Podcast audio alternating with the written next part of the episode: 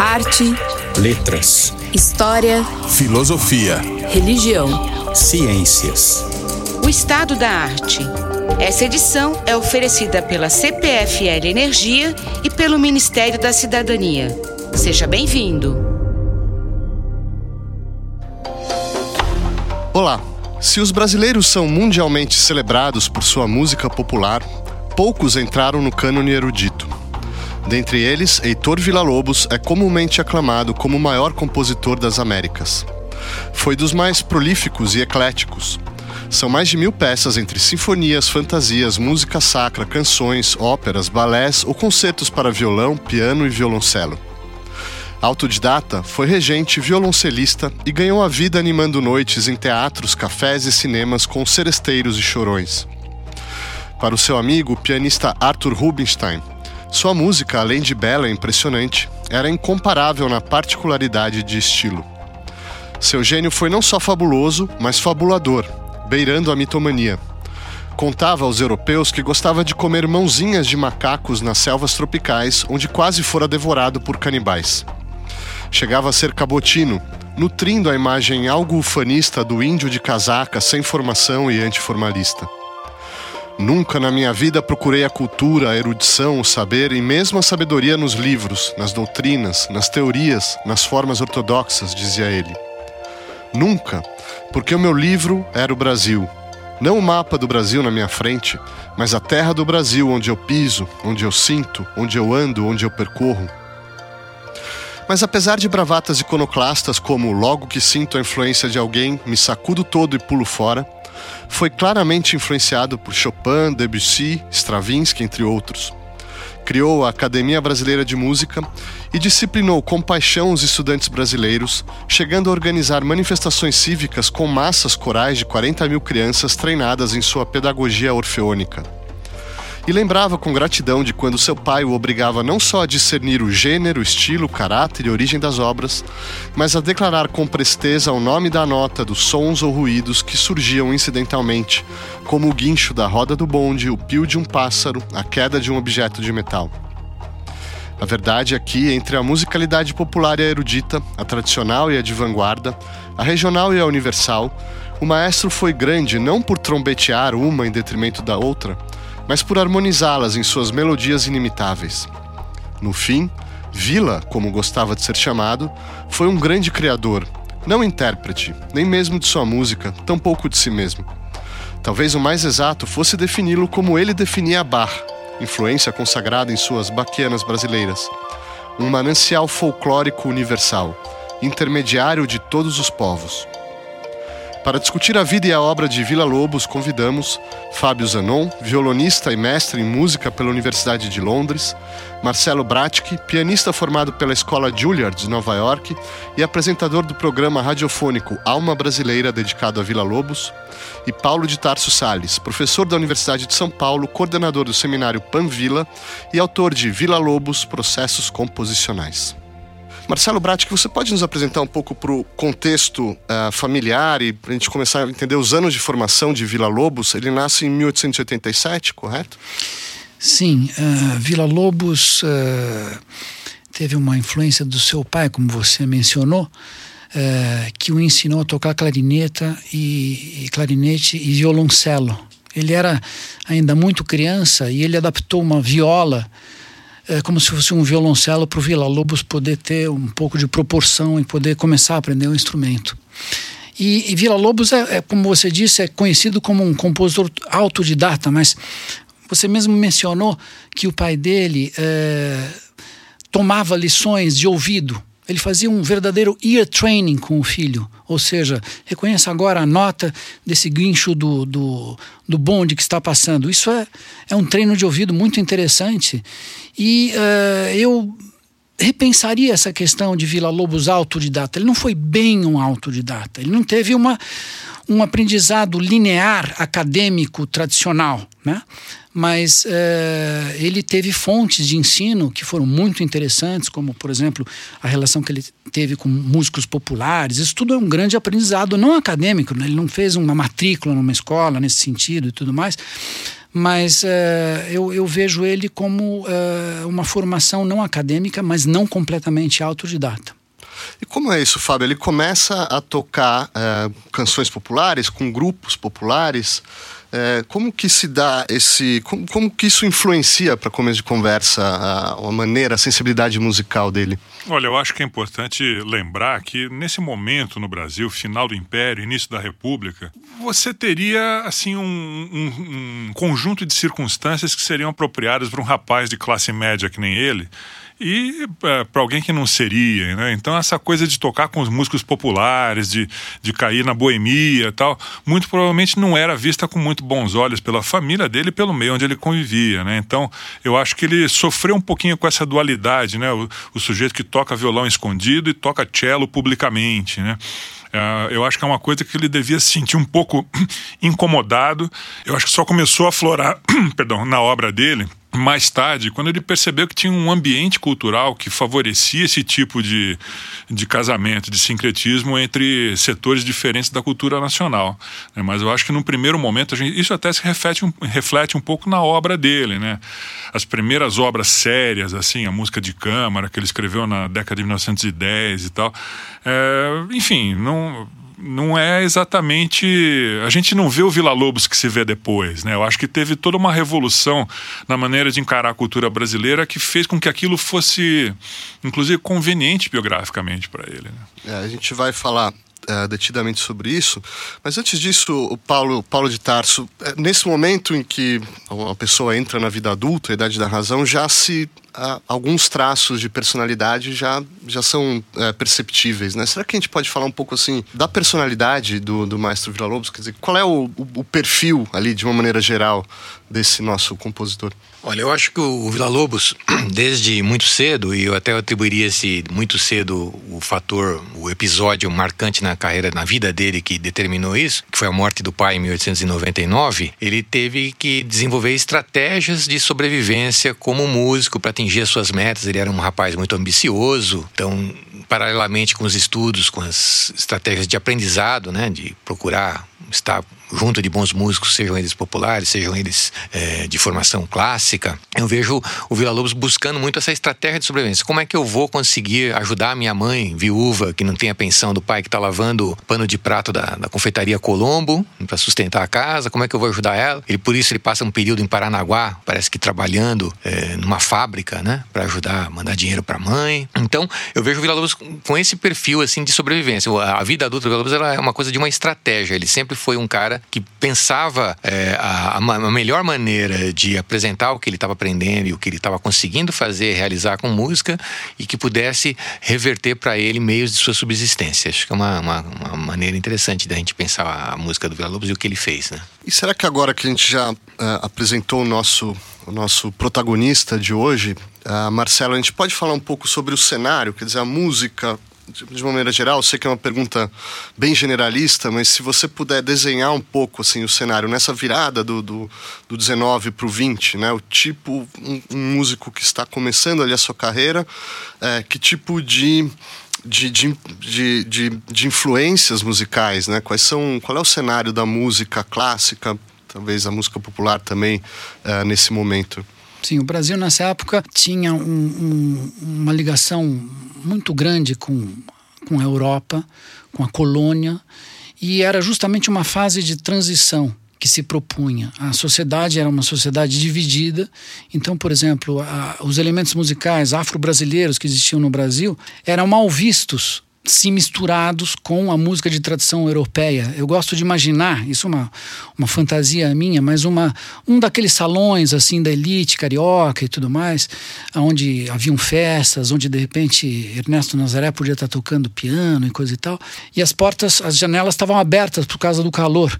E dali a gente de repente ouvia um som que vinha de algum lugar longínquo, dos batuques e coisa e tal. E essa mistura era muito rica para esses compositores, pensando em Nepomucemo, pensando em Nazaré Nazaré, Chiquinha Gonzaga e, logicamente, Vila Lobos, que acho que foi o mais aguçado ao perceber essa miscigenação e, e essa falta de ligação entre essas duas arestas da, da música no Brasil, que representavam justamente a etnia afro-brasileira e a tradição europeia na música. Então, era uma, era uma época de, de pioneirismo dos compositores que estavam experimentando promover uma certa fusão entre esses elementos que não eram tradicionalmente bem vistos no Brasil de então. Né? Nessa época, uh, por exemplo, uh, nas uh, arestas mais populares da sociedade, o violão, o Fábio Zanão sabe muito bem disso, era um, era um instrumento tocado e não considerado um instrumento sério, um instrumento de boêmios e coisa e tal. Então, Vila Lobos bebeu muito nessas duas fontes. Ele tinha uma tia que ele viveu um tempo com essa tia e ela gostava gostava muito de Schubert e Wagner e, e Bach, e introduziu muito essa música para o Vila Lobos, e ao mesmo tempo ele tinha contato com os músicos populares. Eu acho que ele foi talvez o compositor que mais percebeu essa diversidade da cultura popular, da cultura brasileira em geral, é, de uma maneira muito aguçada, e foi é, justamente aí que nasce essa possibilidade de criar uma, uma música que refletisse até o futuro da música no Brasil. E essas características elas se mostram logo no começo, Fábio? Quer dizer, eu me pergunto assim, é, essas primeiras obras, é, quais são as, as características, digamos, estruturais da sensibilidade musical do Vila Lobos que já estão presentes, já são salientes ali? É, já é perceptível isso ou ainda é algo que ele está talvez imitando estilos ou emulando é, compositores? Como essas primeiras obras, como que elas aparecem aí? Eu acho um momento muito interessante na vida do Vila Lobos. Se ele tivesse, sei lá, é, pego uma férias amarela e morrido com 30 anos, nós não estaríamos aqui falando dele hoje ele foi o contrário de um compositor precoce. Ele talvez seja um caso único, assim. Talvez, sei lá, um Janacek na República Tcheca fosse um cara que tivesse um caso parecido de ter um estalo assim já mais velho, né? As obras do Vila Lobos, acho que ele não conseguia nem conceber muito bem o que era propriamente um compositor de música de concerto, porque o que ele via provavelmente não agradava, né? As pessoas que estavam mais em evidência na época, alguns compositores muito acadêmicos, outros ainda com uma linguagem, como o próprio Marcelo falou, ainda muito vinculado à estética europeia, pessoas que passavam muito tempo. É, ele não tinha encontrado o que, era o compositor, ele, não, ele sabia que ele queria ser o Vila Lobos, mas o que, que ia sair daquilo eu acho que ele ainda não sabia. Então acho que ele teve que passar por alguns batismos de sangue. Um, como o Paulo falou, a morte do pai, daí ele teve aquela adolescência meio rebelde, depois com 18, 19 anos ele passou um tempo viajando um pouco pelo Brasil e naquele momento ele foi criando, enfim, a personalidade adulta dele. Quando finalmente ele voltou para o Rio de Janeiro, daí ele se casou, a primeira esposa dele era uma pianista muito séria, muito é, bem formada e acho que dali ele começou a entender o que, que era ser um compositor de música de concerto. Daí a gente vê um estalo assim repentino, de repente em três ou quatro anos assim de atividade constante como compositor, de repente ele começa a criar uma linguagem que a gente já reconhece como Vila Lobos. O que ele compôs na juventude realmente é uma música meio híbrida, uma coisa que você não sabe dizer exatamente se é para sala de concerto, se é para ele tocar com os amigos. É, você, você, tem muito, assim, no catálogo dele é mais música de, de violão, assim, que é um híbrido, uma música é, um pouco inserida naquela cultura de música de salão da época, né? Agora, antes até de de 1922, Paulo, já tinham experimentos modernistas na literatura, já estava se criando aquele, né, aquela, aquela efervescência cultural que vai culminar iconicamente em 22, né? O, o Vila Lobos é influenciado por esse por essa atmosfera? Em que sentido ele é influenciado? Quer dizer, como que esse modernismo nascente aí vai vai tocá-lo de alguma maneira? Eu acho que a primeira onda de modernismo, vamos dizer assim, que antecede talvez o modernismo da semana de 22, né, chega no Vila Lobos pelos meios musicais, pelo convívio dele no, no ambiente musical carioca mesmo. É, os ambientes progressistas, então, eles eram wagnerianos, vamos dizer assim, resumidamente, mas Wagner representava para uma parcela, para uma geração um pouquinho mais velha que Vila Lobos, uma, um fator de modernidade, né? Então, o Vila Lobos, junto com Francisco Braga, com Alberto Nepomuceno, que eram músicos mais velhos, né? Ele respirava um pouco daquele ambiente que eh, tentava introduzir a música de Wagner no Brasil. Tem o, o Alberto Nepomuceno, na gestão dele como diretor do Instituto Nacional de Música, tentou modernizar eh, o ensino, tirando um pouco da tradição italianizante que havia, né? que era um pouquinho mais antiga, mais conservadora, e modernizando um pouco com metodologia eh, alemã, inclusive o Tratado do Schemberg de Harmonia o Alberto Nepomuceno chegou a, a, traduzir alguns capítulos, né? Então, é, eu acho que essa foi uma primeira é, sensibilização do Vila Lobos no sentido de dizer, puxa, tem algo que eu quero fazer com música, que é algo que é ser moderno, ser uma expressão moderna de música, né? Dentro dessa busca que o Fábio se referiu, de não sei bem o que, que é, se é música de salão ou não, de repente alguma coisa encantou a ele com o desejo de ser moderno, né? E aí teve outros círculos que ele frequentou, o Manuel Aranha Correia do Lago tem um livro muito interessante sobre o Círculo Veloso Guerra, uma residência de compositores no Rio de Janeiro, Nininha Veloso Guerra e, e Godofredo é, Guerra, né?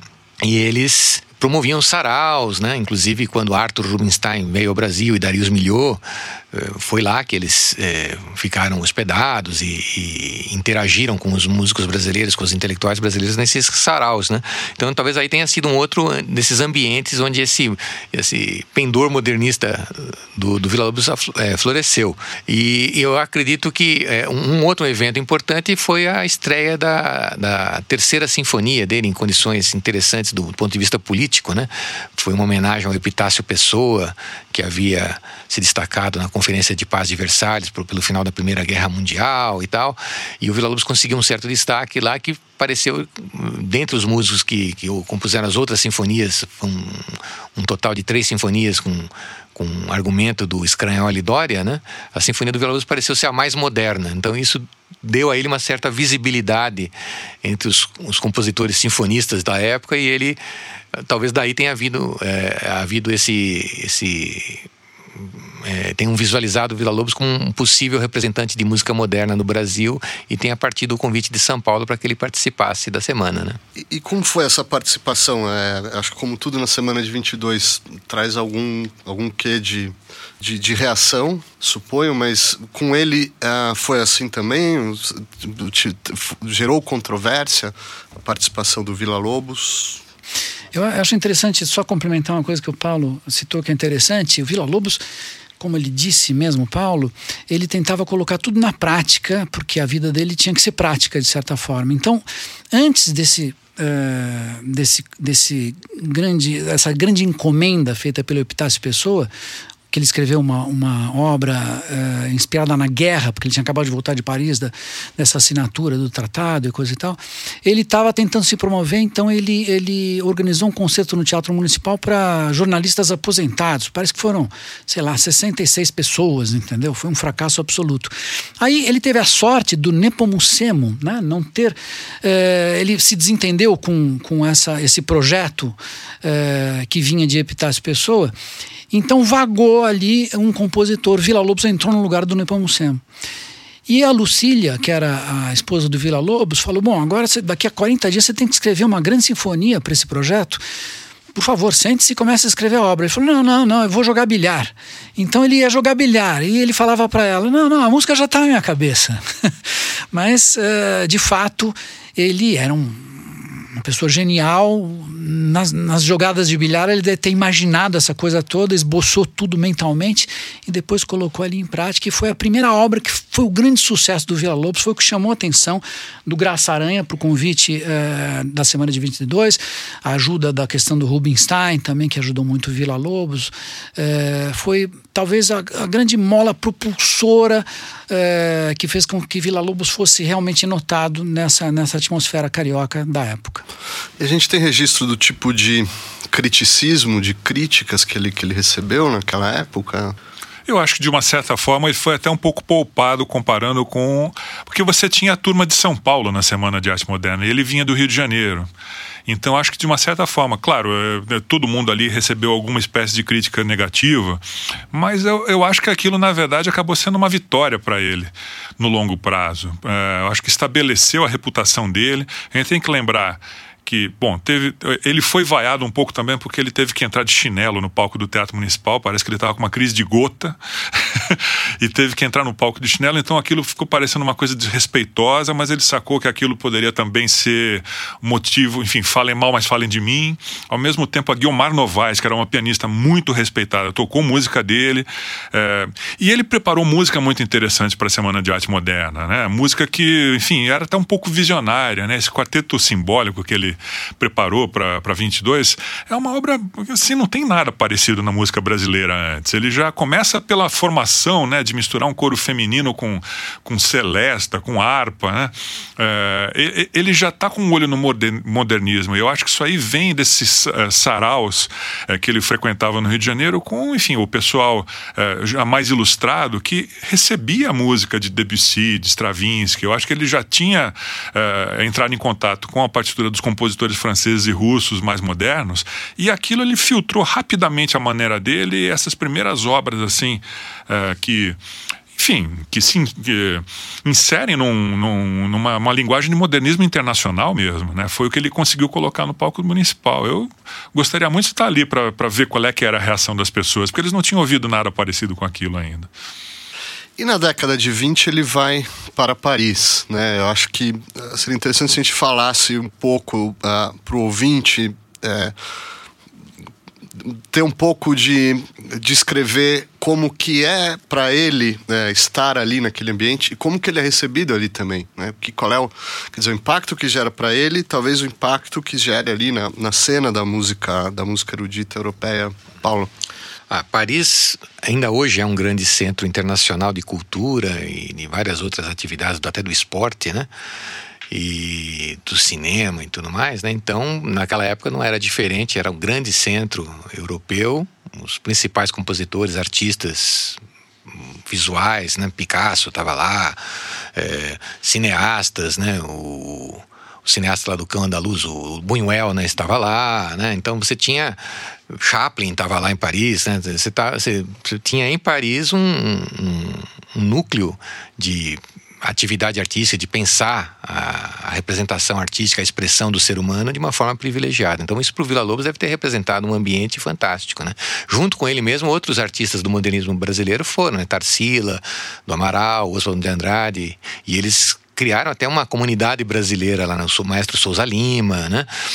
E então para o Vila Lobos isso representou assim muito. É, a ida dele de, dependeu evidentemente de um, um, suporte financeiro, né, que foi obtido graças ao apoio do Arthur Rubinstein aqui diante da sociedade é, carioca, né? que viabilizou um apoio financeiro, principalmente da família Guinle, né? Que cedeu um apartamento e tinha até uma espécie de uma mesada, né? E as, as próprias despesas para se viabilizar os concertos. Você tinha que pagar os músicos lá na França, pagar as orquestras que iam tocar, etc. Isso era uma coisa cara, né? E que para isso o Veloso precisou mesmo desse suporte, né? Tem até alguma carta dele para o casal Tarsila e Oswald fazendo uma espécie de crowdfunding, né? Pedindo para eles venderem as subscrições de um concerto, porque ele ia queria lotar a casa e queria pagar os músicos, queria fazer um coro de mil pessoas, ele é sempre exagerado, né? Para cantar os choros número 3 que ele havia dedicado para Tarsila e Oswald, né? E ele anuncia, assim, vende um, um pacote incrível de vantagens para o casal Oswald e Tarsila, né? Pedindo essa, essa, essa, colaboração, né? Então ele, aí ele vai começar a enxergar possibilidades e estratégias de se vender, né? Como um compositor bem ao gosto parisiense, porque Paris tinha uma sede pelo exótico, né? Você vê um cara como Gauguin, um pintor, né? Que pinta cenas do Haiti, né? Quer dizer, Paris tinha essa, essa sede pelo o próprio Debussy que se encanta com o gamelão javanês, né? Então em Paris havia uma espécie de sede pelo exotismo, pelo, pelo, outro, né? E o Vila Lobos soube ser esse representante da, da brasilidade, da, da latinidade em Paris nesse momento. Ele conseguiu vislumbrar isso e se é, associar as pessoas certas e fazer o seu caminho de uma maneira muito interessante. E vocês acham que é possível perceber, mensurar, é, apalpar é, a mudança no, em, em, termos de composição? Que, que isso altera na, na, na produção musical dele? Eu queria voltar na questão da semana, que é alguma coisa interessante.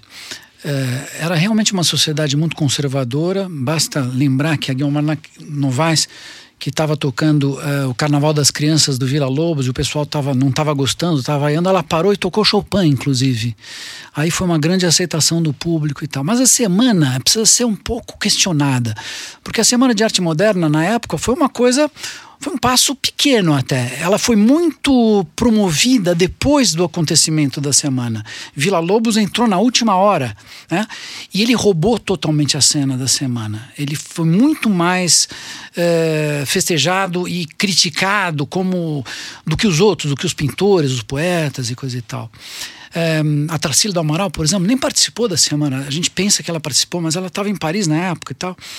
E na verdade, eu vejo a semana como um, um, divisor de águas na cultura brasileira, porque era muito conservadora, pensando em Wagner, pensando naquelas coisas que na Europa já era um grande cansaço e tudo mais, mas os integrantes da semana estavam olhando para a Europa por um modernismo europeu. Na verdade, não estavam criando uma coisa realmente brasileira.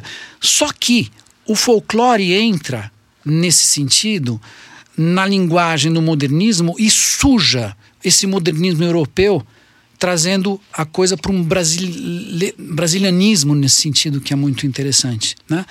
E depois Vila Lobos vai para Paris, mas em Paris ele é super criticado também, porque os que o receberam em Paris, como Jean Cocteau, por exemplo, é... notaram que ele estava escrevendo música francesa no Brasil. Então ele estava super influenciado pela música francesa. E aí ele tem a grande sacada. Paris estava cansada da Primeira Guerra Mundial, de todas as coisas que deram na Primeira Guerra Mundial, estavam é, revendo os valores e coisa e tal. Por isso esse exotismo era tão bem-vindo. Eles estavam procurando uma coisa nova.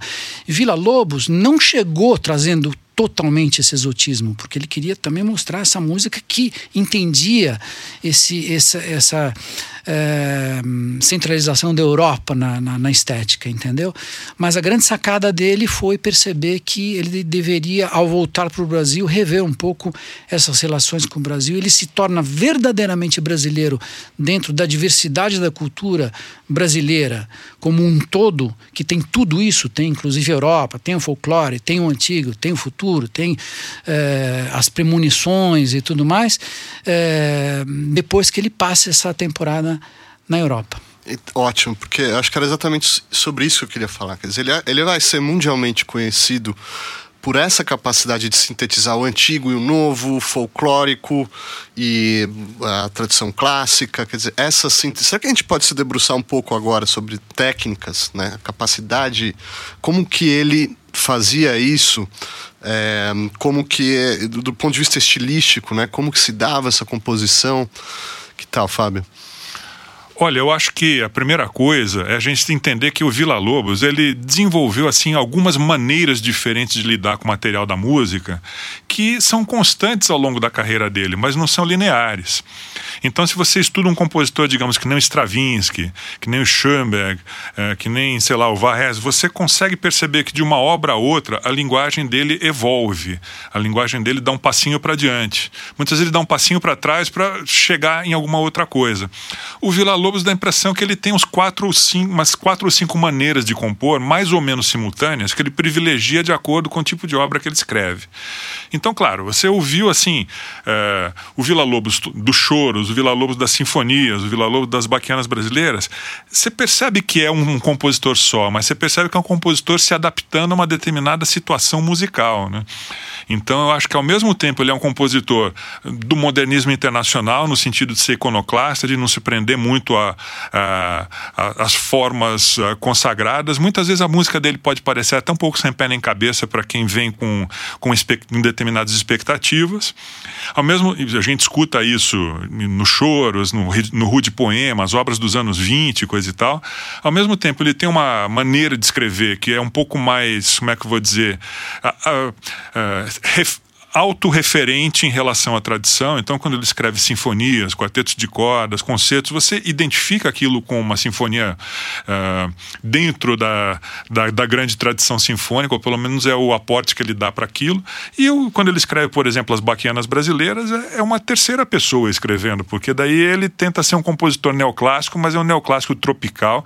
Ele não adota muito bem aquela uh, maneira objetiva. Uh, antissentimental, muitas vezes até um pouco clínica, irônica, é, que a gente escuta nos neoclássicos eu, europeus. Né? Então eu acho que ele acaba dando um aporte pessoal para cada uma dessas coisas e ele consegue meio que reverter aquele estilo na hora que ele precisa. Então ele escreve sinfonias quando ele é um cara jovem, com 30 e poucos anos, daí ele passa toda aquela época de Paris escrevendo, enfim, música é, mais é, alinhada com o modernismo internacional e no final, quando ele já está consagrado ali pelos anos 40, 50, ele consegue reverter esse estilo sinfônico, é, claro, com a experiência do que ele fez é, no meio, mas é, tem uma continuidade dentro de cada gênero. É a impressão que eu tenho. Isso Podemos... que, isso Sim, que ele falou, é, ele falou de barroco tropical, né? Ele, me, me ocorreu que como se o Vila Lobos representasse, encarnasse por alguns instantes o, o Catatal do Paulo Leminski, né? Que é uma fantasia com, com o, o Descartes vivendo em Recife, né? Com o calor e tal. O que, que seria do cartesianismo? Seria Vila Lobos, provavelmente. Muito possivelmente. Mas eu queria ouvir de vocês se a gente pode é, seguir ilustrando, tra talvez trazendo exemplos de, dessa, dessa capacidade de amalgamar que ele tinha, né? dessa técnica de pegar diversas fontes, diversos, uh, digamos, inputs e, e, juntar de uma maneira original, assim, Paulo. Ó, é, é, é, aquela coisa, ele tem um. Muitas vezes se fala isso dele, dessa questão do caótico, né? É, então eu, eu acredito que ele, por ter uma boa parcela da, da, formação dele, eu concordo com o que o Marcelo afirmou, de que ele não era totalmente autodidata, mas com boa parcela dele autodidata, assim, era. era bebendo em diversas fontes da música popular, de Wagner, é, com Baquianas ele vai transcrever música de Bach, é, ele escuta a Sagração da Primavera e vê que tem alguma coisa que ele, que ele provavelmente pode, pode aprender com aquilo, né? Então, ele, ele tem essa coisa de uma assimilação muito rápida e, ao mesmo tempo, uma informalidade de tratar esses, essas misturas, né? É, o que talvez se um compositor de formação tem seus compromissos, as suas é, filiações estéticas que às vezes impedem as pessoas de ah, eu não posso fazer aquilo porque o meu professor vai achar ruim, né? Ele era um franco atirador nesse sentido, né? Ele podia arriscar, ele não tinha que se reportar a alguma escola que ele estava vinculado, algum compromisso que ele deixou para trás. Então ele podia experimentar, brincar com coisas diferentes. Então, em 28, 29, por exemplo, ele compõe uma música, a suíte sugestiva, que é um flerte com o surrealismo em música, né? Essa peça tem de tudo, ela tem paródia de, de Guilherme Tell, né? Tem é, paródia de Pierrot Lunaire, tem paródia de Marcha Royal da, da, da, do Stravinsky, da. Qual que é a peça mesmo? A História do Soldado, né? Da História do Soldado.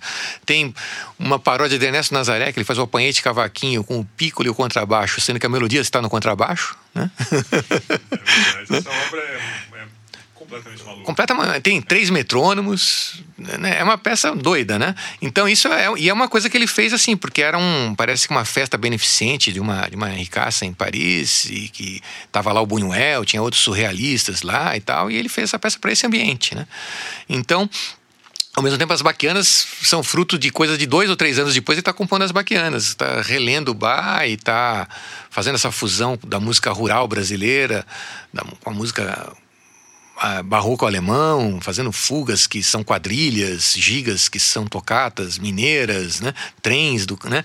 Então, é, é, ele tinha essa liberdade esse, esse descompromisso de, de questões estéticas que o amarrassem a, e o impedissem, que, causassem a ele certos constrangimentos. Marcelo, posso pegar esse exemplo do Paulo e colocar na mesa as baquianas, né? Porque aí você tem uma referência explícita ao universo barroco, ao autor especificamente, mas é, com, com, uma série de outros elementos do folclore brasileiro. Quer dizer, aí talvez até um exemplo que seja talvez mais conhecido dos nossos ouvintes, as baquianas, mas como nesse caso especificamente ele, ele, ele trabalha é, composicionalmente essas, essas, essa miscigenação, digamos É assim. engraçado como o Fábio falou, é, as várias faces de Vila Lobos, né? Ele realmente ele era multidirecional, como uma antena, um compositor obsessivo por perceber é, diversas realidades ao mesmo tempo, ele era é, multi nesse sentido. E as baquianas são totalmente multi, porque ele traz uma estrutura de bar mas ele aplica elementos musicais do Nordeste, por exemplo. Então ele traz bar para o Nordeste, ele faz uma mistura absolutamente impensável, nada usual, é, exótica. Aí entra, eu diria, é, o autodidatismo do Vila Lobos. Eu falei que ele não era autodidata, mas ele é autodidata no sentido de ser um compositor absolutamente livre, solto dos academicismos, e por isso mesmo ele arrisca muito o tempo todo e ele conquista coisas que outros compositores não conquistaram. Por exemplo, no piano. É, ele desenvolve, nas próprias baquianas, como a gente está discutindo, ele desenvolve uma outra técnica de se tocar piano. Ele não era um pianista é, profissional nesse sentido, sabia tocar piano bem até mas uh, ele não aplica a técnica pianística. Então, para você tocar Vila Lobos, você precisa se debruçar numa nova técnica de se encarar o instrumento. E nisso ele é um visionário. Você pega, por exemplo, a Plora do Bebê, ali tem uma profecia do minimalismo, por exemplo. Numa das bonequinhas, que são oito miniaturas e tal, ele, é, ele é minimalista, mas o minimalismo nem existia na época entendeu? Então ele é um compositor muito mais rico, na minha opinião, e autodidata nesse sentido sim, do que um compositor como Aaron Copland, por exemplo, que está mais ligado, que é muito parecido com Vila Lobos em relação a, a, a música norte-americana, folclórica e coisa e tal. Então, Vila Lobos, nas baquianas propriamente ditas, é, é, é uma obra que ele também consegue é, mostrar proporções absolutamente distintas em cada uma das baquianas. Tem uma para violão, tem uma para piano, tem outra para é, orquestra de violoncelos, outra para dois instrumentos só, outra para grande orquestra. E então ele faz formações absolutamente não usuais, não comuns, para trazer essa, é, esse diálogo que também é absolutamente exótico, arriscado na música, mas muito brasileiro. É uma coisa muito brasileira, porque é como se fosse realmente um reflexo, um espelhamento do que significa ser brasileiro. É uma pergunta interessante. Quem somos nós brasileiros? Que a gente está se fazendo até hoje, não é? Desde a semana de 22, o descobrimento do Brasil e hoje. Quem somos nós brasileiros? Vila Lobos, eu acho que ele tem uma genialidade nesse sentido. Ele faz uma, ele percebe o Brasil e o mundo, o Brasil visto através do mundo também. Ele escreve uma música e depois nos apresenta como num espelho, falando: olha, esses são os brasileiros, somos nós, essa música aqui. Mas é muito interessante porque ele não copia alguma coisa, ele cria alguma coisa. Quando você ouve, por exemplo, o Irapuru de Vila Lobos e ouve a floresta, não é a floresta, é o Vila Lobos que está fazendo você pensar que aquilo é floresta amazônica, entendeu? Mas não tem nada, é tudo invenção da cabeça o dele. O Hobsbawm fala da invenção de tradições, né? O, o Vila Lobos foi o inventor de tradições brasileiras. Né? A gente aceita isso com, com bom grado e, e é muito bem-vindo, entendeu? Porque dá uma identidade ao que somos nós brasileiros. Isso que eu acho interessante. Outra coisa que eu acho extremamente impressionante quando se lê a, a biografia de Vila Lobos é o fato de que ele passa a década de 20, a maior parte pelo menos em, em Paris, se de uma maneira consolida os seus, seus estilos, mas dentro dessa característica multifacetada, surge a partir da década de 30 um, um, a, a, o Vila Lobos educador, né? Quer dizer, ele se envolve com programas durante a, o Estado Novo, né? Com programas educacionais. Um, qual, era, qual era a motivação principal dele, as motivações principais, Paulo? É, essa é a parte polêmica e mais complexa, eu acho, da carreira do Não bastasse a música dele ser extremamente complexa, essa questão da motivação dele com o projeto educacional, eu acho que é a mais. Né? Ele é, se colocava assim, até de uma, de uma maneira até ostensiva, às vezes como anti-acadêmico, como essa figura do, da espontaneidade, da, da, da, intuição e etc e tal, né? Mas é, de repente assume para ser um projeto de, de, de educacional, né? De formação. É, esse assunto é o cavalo de batalha de muitos historiadores. Acho que as maiores, é, a maior porção das teses sobre Vila Lobos no, no, campo da história social são, são justamente sobre esse assunto, né? Porque envolve a vinculação dele com Vargas e tudo mais, né? Mas, por exemplo, e, e a posição do Vila Lobos nesse caso é muito ambígua, né? É, o Vargas tinha um projeto de governo que ele queria que vender uma imagem de que o governo dele, apesar de ser taxado como uma ditadura, ele tinha um aspecto moderno e que ele incorporava uma inteligência para como suporte para isso e queria vender o Brasil como um país moderno, né? Então ele até coopta é, assim artistas intelectuais de esquerda no seu governo, né? Então você vai ter Niemeyer, Cecília Meirelles, é, Carlos Drummond de Andrade, são pessoas que vão trabalhar junto com Vargas em algum projeto ou outro, e o Vila Lobos também, o Vila Lobos que não era nada de esquerda nem de direita, é um, talvez um, um ser apolítico, né? E, e o Vila Lobos vê nisso uma oportunidade. Primeiro, aquela que eu falei, a, sobre, a subsistência, porque ele volta de Paris com uma mão na frente e outra atrás. Ele está aí com 40 anos de idade. Nunca teve um emprego. Nunca teve um emprego. tá tá vivendo, vivendo de mesada, né? Ele volta sem a mesada dele e, e o sonho dele de fazer-se como um compositor de vanguarda em Paris, ele sai da, daquela realidade vanguardística parisiense e volta para o Brasil, onde não tinha, não tinha esse ambiente, né?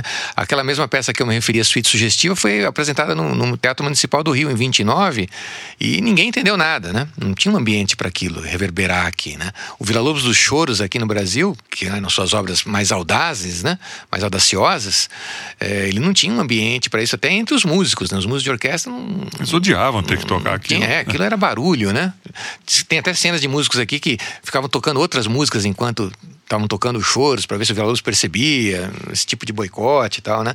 Então, aí ele, ele para de novo e diz: Bom, eu tenho que me reinventar, né? E essa coisa da participação, parece que foi o Plínio Salgado que o convidou para elaborar um projeto educacional. E, e, ele, ele elabora esse projeto também com essa possibilidade: puxa, é a minha chance de ter um emprego. Acho que essa foi a, a estratégia de sobrevivência que ele primeiro vislumbrou. Segundo, ele viu também essa possibilidade: puxa, se o Vargas é meu amigo, a minha música vai ter um espaço. Essa é uma outra possibilidade muito, no, muito fim, no fundo, no fundo, muitos compositores, quando defendem a educação musical, enfim, um projeto grande social de educação e coisa e tal.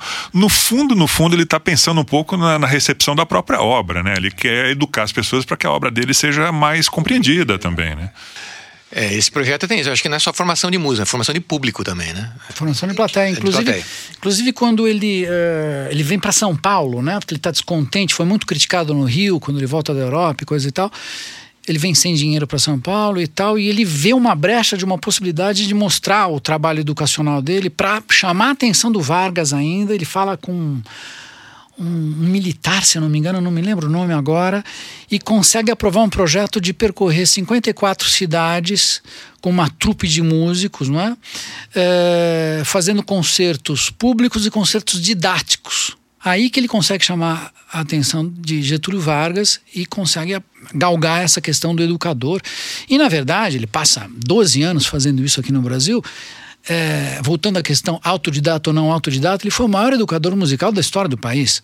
Né? Eu conheci muitas pessoas em concertos que eu fiz de Vila Lobos e tal, é, que vieram me falar: olha, eu fui educado pelo. Eu fiz o canto orfeônico, é, eu, eu, aprendi a ler por causa do Vila Lobos, eu participei, conheci Vila Lobos, são acho que três gerações, entendeu? Bom, eu estudei com uma aluna do Vila Lobos. Então. Não é? E, e realmente o Brasil perdeu isso, né? É, é, engraçado que a gente teve esse ápice que o Vila Lobos é, fomentou aqui e a gente ainda está procurando isso, mas está na nossa própria história, né? Então você citou o can canto orfeônico, que talvez para muitos nossos ouvintes mais, mais novos é, nem ecoe tanto, e que me parece que era estava ali no núcleo do, do, projeto formativo dele, né? O, o, que é esse? Na verdade, Fábio, se você puder um pouco descrever, até para a gente poder ver os méritos e eventualmente deficiências desse programa, mas em que consiste ali, resumidamente, o programa formativo dele? É, bom, o canto orfeônico, é, enfim, era todo um processo em que ele treinava professores, em que ele estimulava o canto, inicialmente a capela, sem acompanhamento, porque é uma coisa dentro de, de, de um contexto de escola pública, de comunidades afastadas, é, é, a coisa de mais baixo custo que existe. E com isso ele fazia arranjos tanto de canções folclóricas quanto de canções de fundo patriótico. Então ele criou assim uma, uma coleção de, é, de arranjos e de obras originais que podiam ser cantadas para um coral, primeiro em uníssono, depois a duas vozes, depois a quatro vozes.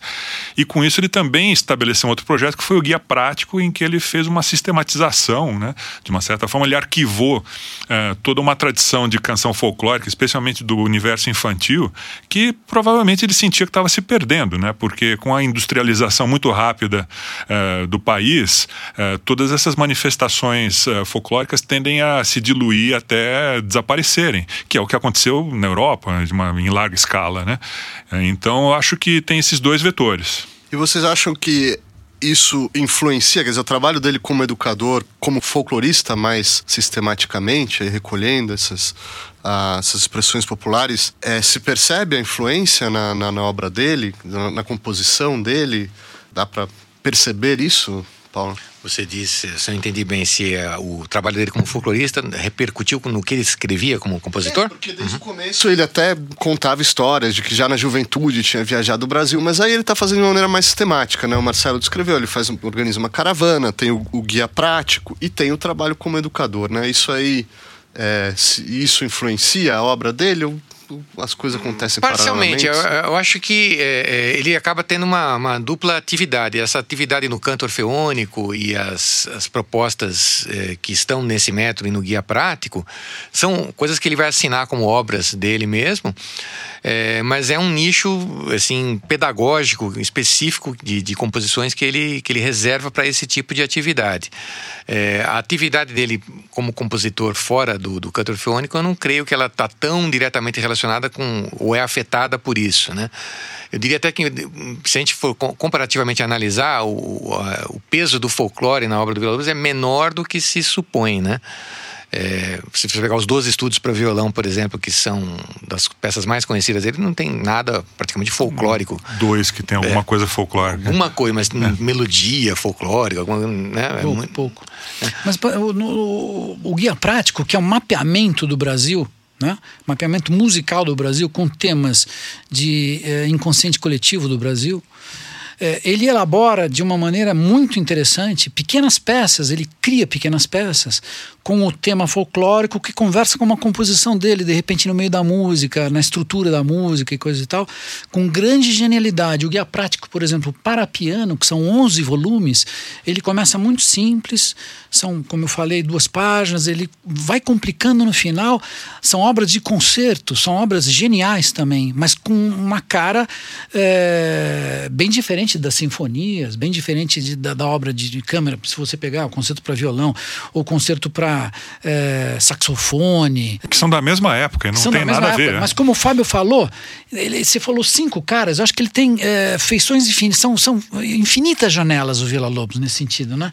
E o legal do Guia Prático, de todas as obras é, voltadas para o ensino, é que ele é o ambientador, ele consegue criar uma imagem, ele consegue criar um cenário, muitas vezes só fazendo uma introdução, fazendo uma harmonização muito bem bolada, assim, e aquilo se transforma, né? Mesmo mantendo a melodia original íntegra. É, e, e, o sensacional é isso, que eu acho que foi o maior projeto educacional no Brasil, né? E voltado à música especificamente, e que eu acredito que, o, a, é, por exemplo, um gênero musical como a bossa nova, que emerge nos anos, no final dos anos 50, só foi possível por conta da, da maneira como aconteceu, por conta do cantor feônico. Você tem toda uma geração da MPB que está com 70 e poucos anos agora, que cresceu na época é, do cantor feônico, né? Isso aí não é para se desprezar. Ou seja, o Vila Lobos era um monstro, né? um monstro obsessivo. E pensar o seguinte: em que outro país você teve um indivíduo somente que fez uma revolução educacional dessa proporção? Só na Hungria. Hungria? Só o Koda ali. Só? Eu acho. É, mas Entendeu? Vila Lobos está nesse Copa patamar. nos Estados Unidos até um certo ponto, mas não, não que nem Vila Lobos, não, não de forma Vila alguma. Lobos, não com Vila Lobos. Eu estou feliz de vocês, é, que vocês trouxeram naturalmente esses exemplos, porque a gente falou muito de como ele absorve é, as influências é, ao redor de si, seja na Europa, pelo interior do Brasil, etc e tal, e transforma isso em, em música. Agora, já é o momento de olhar o, o, compositor já consolidado, já com é, trabalho como educador também, como que ele, é, essa obra dele vai influenciar, né? É, a música popular brasileira, a música erudita brasileira. Vocês falaram da bossa nova, enfim. acho que seria agora o momento de ver a influência que ele causa, essa, a pressão desse monstro, né? que o Marcelo citou sobre, sobre o ambiente uh, musical brasileiro. Fábio? Eu, eu, passaria até para o Paulo, porque ele é compositor, acho que ele está mais. Enfim, ele tem um gigante andando atrás dele, assim. É, não, é complicado. Bom, o, o Villa-Lobos, com essa coisa de criar tradições, né? Ele, ele parte, por exemplo, se a gente for relacionar com uma linha evolutiva da música brasileira, né? Ele começou tocando com os Chorões, Quincas Laranjeira, João Pernambuco, Pixinguinha, né? E ele trouxe isso para o território da música de concerto, né? Fez os músicos de Paris tocarem cuíca, esse tipo de coisa, né? E isso fez, por exemplo, chega, isso vai chegar em Tom Jobim, por exemplo, nos anos 40, 50, né? Que a gente vê aquele depoimento, aquela carta famosa do Tom Jobim, né? Dizendo, puxa, todo mundo falava que o Vila Lobos era louco tal. Eu botei o, disco com o Choros 10 para escutar e tá todo o Brasil ali, né? Então o cara não é louco, não. Ele né? Então é, a gente vê essa, essa digamos assim, o Villa-Lobos como se ele fosse uma espécie de amálgama de tradições mais antigas de música brasileira, do fazer dos chorões, dos fazeres de, de cantos indígenas que ele colocou na música dele, que ele absorveu da expedição Rondon, lá dos fonogramas da expedição do Roquete Pinto, né? É, de algumas tradições afro-brasileiras, que até ele, em diálogo com o Mário de Andrade, ele recolhia lá do ensaio sobre a música brasileira o canto de Xangô, coloca na música dele também, né? Então ele, ele consegue cristalizar, gerar figurações musicais, gerar jeitos de orquestração, gerar timbres, gerar representação de como que o indígena deve ser. Por exemplo, aquela coisa de fazer a melodia indígena em quartas paralelas, né? É uma ideia do Vila Lobos, né? O indígena não canta em quartas paralelas. Canta em quartas paralelas. Isso ficou. O Caetano Veloso, quando faz a canção Joia, né?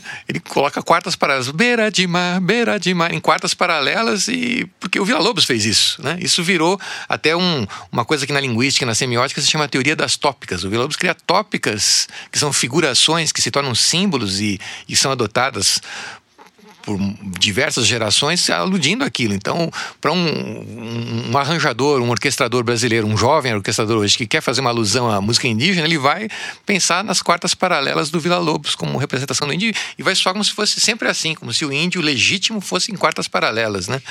Então, o Vila Lobos inventa uma música brasileira que Edu Lobo, Gilberto Gil, Chico Buarque, Egberto Gismonte, Gismonte Hermeto Pascoal, Milton Nascimento, Milton Nascimento, estão toda hora evocando e, e propagando isso, né? gerando uma, uma geração é, e uma regeneração desses processos. Né? E nas novíssimas gerações, a gente tem a Orquestra Mundana, a Filarmônica de Passarga, da bandas de, de, compositores com menos de 30 anos, né? que estão fazendo música e o Vila Lobos está lá, está ressoando Mesmo sempre, que eles né? não saibam. Mesmo que eles não saibam. É. Porque o repassar por Ginga, né? passam por esses processos todos que estão embutidos na música do Vila Lobos e que se naturalizaram como sendo o Brasil sonoro. Né? Ele Podemos fazer uma rodada final e para vocês. Eu ia falar Anitta. a palavra Anitta. Anitta. Anitta, Anitta, assim? Também. Até ela. Anitta, a, a, a atual Anitta. A, a, Anitta. Não é a Malfatti, não. Mas, é, falando Criolo. sobre o que, que seria, na, na, opinião de vocês, né, o grande legado do Vila Lobos para a música brasileira, mas também olhando numa perspectiva da, da, da música é, da música global, quer dizer, pensando um pouco como que um estrangeiro vê né, é, o Vila Lobos, como que é a posição dele é, no, no, no, grande cânone da música da música erudita. Mas enfim, vocês podem escolher aí em termos de legado, né? É, que tal, Fábio? Eu acho que o Vila Lobos ele enfrenta uma, um, um problema muito sério, que ele era uma pessoa que tinha uma certa dificuldade de se articular esteticamente de uma forma verbalizada. É, ele não deixou escritos como deixou Stravinsky, como deixou o Schoenberg, o Messiaen. Ele não falava muito bem a respeito da própria música. Quando falava era de um jeito meio populista, assim, que realmente não, não, não enfim, fazia com que muita gente não levasse isso a sério. Eu acho que ele ainda sofre desse mal na recepção da obra dele mundialmente. Né? É, eu acho que o legado realmente é o que o Paulo acabou de dizer. É a maneira de, de encarar a música é, como um, um, retrato dele e dessa forma ele faz disso o retrato de um país também. Agora. É, é, é, é difícil é, é, fazer com que as pessoas entendam qual é que é o projeto estético do Vila Lobos, porque ele não deixou isso escrito, né? ele não deixou isso verbalizado. Eu acho que essa é a maior dificuldade de colocar o Vila Lobos como um compositor que é um grande representante do modernismo internacional. Eu acho que a gente não pode nem só olhar o Vila Lobos como expressão de um país, porque, enfim, isso aí é de interesse para nós, né? Agora, para o público internacional, enfim, qual é que é o interesse da obra do Vila Lobos? As, as, pessoas falam, ah, eh, fulano de tal tem uma composição em que tem contraponto de densidades. O Vila Lobos, ele faz exatamente a mesma coisa, só que é uma obra que tem uma orquestração grosseira, entende? Então, quer dizer, dá a impressão que tudo que ele consegue fazer é, é mal filtrado justamente pelo fato de não, de não fazer parte de um projeto estético é, coerente de acordo com uma visão... Ah, como é que eu vou dizer, mais acadêmica, mais historicizada do que é composição, né? Marcelo? É, é uma questão interessante. Agora, como ele tinha essa personalidade imprecisa, como é que a gente vai precisar Vila Lobos? É difícil enquadrá-lo nesse sentido para tentar organizar. Agora, uma das uh, dificuldades que eu sinto na proliferação da obra de Vila Lobos é, é muito uh, material e prática, que é a questão da obra escrita do Vila Lobos. Né? Grande parte ainda continua em manuscrito, você não tem acesso nenhum. Eu estou gravando a obra inteira de Vila Lobos para piano, por exemplo, é só no Museu Vila Lobos que eu consigo as partituras. Se eu quiser na internet ou comprar, não dá para fazer isso. Agora, um, um aluno japonês em Osaka, se ele quiser tocar os três períodos de Gershwin, depois de cinco minutos ele está com a partitura na mão. Então é muito difícil para um maestro ter acesso às partituras, para um pianista, para um violonista. É, não é bem distribuída a obra escrita do Vila Lobos, tem esse problema. Essa questão também da revisão. Vila Lobos, como ele era uma pessoa muito rápida, muito obsessiva, imprecisa, ele escrevia uma música e deixava, ele não revia, ele não fazia uma revisão. Então, é, você tem agora, por exemplo, é, as sinfonias que foram é, re repensadas pelo Isaac Karabchevsky, pela OSESP, corrigindo uh, centenas de notas que são obviamente erradas, né? mas precisa de um brasileiro eh, para pensar nisso. Né? Uh, é uma obra que precisa de revisão urgente. Eu lendo as partituras para piano, eu tenho que corrigir coisas que são óbvias, mas podia já estar tá tudo corrigido, né? Outro compositor na Rússia ou nos Estados Unidos tiveram esse trabalho feito. Isso é uma questão governamental que é obra ser... de violão, na verdade, acabou de sair uma edição crítica de todas as obras, a editora resolveu investir nisso, por quê? Porque vende muito também, né? Todo violonista toca, então acho que a obra uh, sinfônica, obra, obra de piano e principalmente obra de câmara, que eu acho que é o que tem um potencial para entrar no repertório internacional, precisaria ter uma edição revisada, uma edição crítica crítica. Sim, sim. Agora, é, voltando à questão da, da, da magnitude do Vila Lobos, que para nós é muito importante, eu acho que ele também é importante para os estrangeiros, porque tem essa representação, como eu falei, é, que talvez seja um, um um, bom produto de exportação para o Brasil. Uma das coisas mais interessantes é a, a, capacidade de compreender a diversidade e colocar isso em arte, em música, que o Vila Lobos tem, que outros compositores foram mais. É, é, digamos, mais homogêneos nesse sentido. Vila Lobos tem uma grande visão, não só do Brasil, mas do mundo também, é muito interessante. Agora, ele não é tão conhecido quanto outros compositores tão geniais quanto ele, da mesma geração, Stravinsky, eh, Darius Milhaud, Poulenc, eh, Bartok, por exemplo, são esses compositores estão muito mais programados fora do Brasil e no Brasil também. Eu giro muito pelo Brasil com um projeto de divulgação da obra de Vila Lobos e me deparei com coisas assim escandalosas, novas gerações que nunca ouviram falar em Vila Lobos. Eu faço concertos didáticos para 800 adolescentes. Pergunta quem conhece Vila Lobos, levanta a mão. Ninguém levanta a mão. Quer dizer, é um, um monstro sagrado da música brasileira e tudo mais, mas a memória do Brasil ela é frágil nesse sentido. Outros países tratam muito bem da memória uh, afetiva dos grandes artistas e grandes uh, produtores de cultura desses países e tal. E é uma pena que isso aconteça. E eu, assim, realmente em vários países eu notei e, e e constatei que Vila Lobos é um compositor a se descobrir ainda. Fazendo a nossa última contribuição para essa memória, Paulo, então, o legado de Vila Lobos. Ah, é o que o Glauber Rocha disse, né, quando resolveu no Deus e o Diabo da Terra do Sol colocar toda a trilha sonora com, a obra de, com obras de Vila Lobos, né? O Vila Lobos seria uma espécie de alegoria do Brasil, né? é, ele meio que carnavaliza o Brasil sinfônico, né? ele gera um Brasil meio eufórico, meio é, auto, auto representativo e auto com, complacente consigo mesmo, com suas mazelas, mas com suas riquezas, com sua força, sua exuberância. E ele cria uma, uma, uma espécie de alegoria do Brasil, né? Eu acho que o Vila Lobos ele é de uma geração de artistas e pensadores brasileiros que viam o Brasil como algo a contribuir para o mundo, né? Isso que eu acho que é o que tem de mais bonito na proposição do Vila Lobos. Ele não ele não olhava o Brasil como, uma, com um coitadismo, como uma, uma coisa inferior. Né? Ele, ele achava que o Brasil tinha uma originalidade e que isso tinha que ser colocado para o mundo. Né? E esse protagonismo do Brasil é que é uma coisa que a gente não pode perder. Eu acho que esse é o grande legado. Acho que é o que deve estar na, nos nossos projetos políticos, educacionais, científicos. Né?